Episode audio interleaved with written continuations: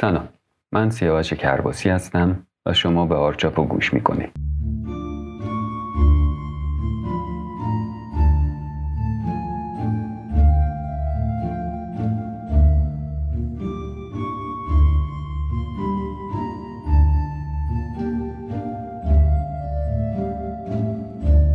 توی این قسمت می‌خوام یکم راجع به حوزه هایی که به طور کلی معمارها و شهرسازا و حالا اکثر رشته های دیگم فعالیت می‌کنن یه مقدار با هم حرف بزنیم.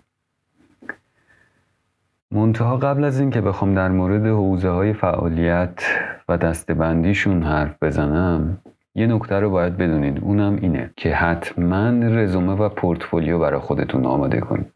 اگر نمی‌دونید رزومه و پورتفولیو چی هستن؟ چه فرقی دارن؟ من در آینده بیشتر در این مورد صحبت خواهم کرد.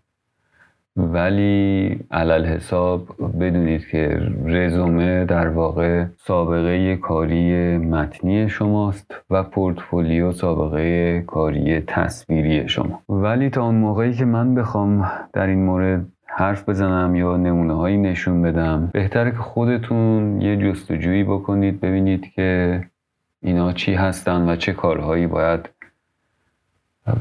در رابطه با اونها انجام بدید.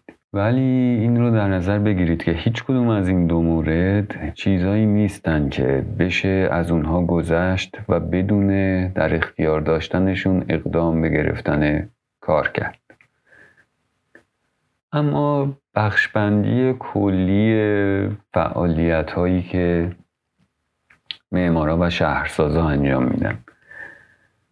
می‌تونیم اینجوری بگیم فعالیت های دفتری یا اداری فعالیت های کارگاهی یا میدانی فعالیت های آموزشی و پژوهشی و در آخر فعالیت های تجاری.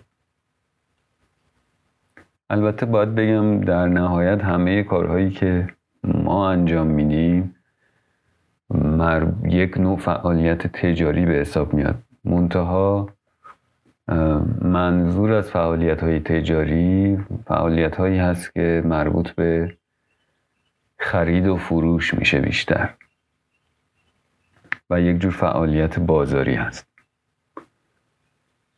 و قاعدتا در قسمت های بعدی هر کدوم از این شاخه هایی که الان به طور کلی گفته شد رو بازتر خواهم کرد براتون دونه به دونه چون هر کدومش زیر شاخه های زیادی می‌تونه داشته باشه.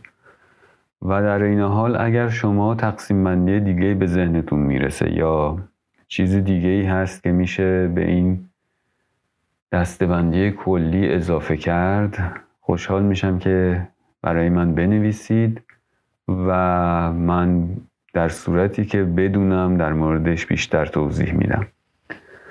ممنونم که من رو همراهی می‌کنید. تندرست و سالم باشید. تا قسمت بعد. بدرود.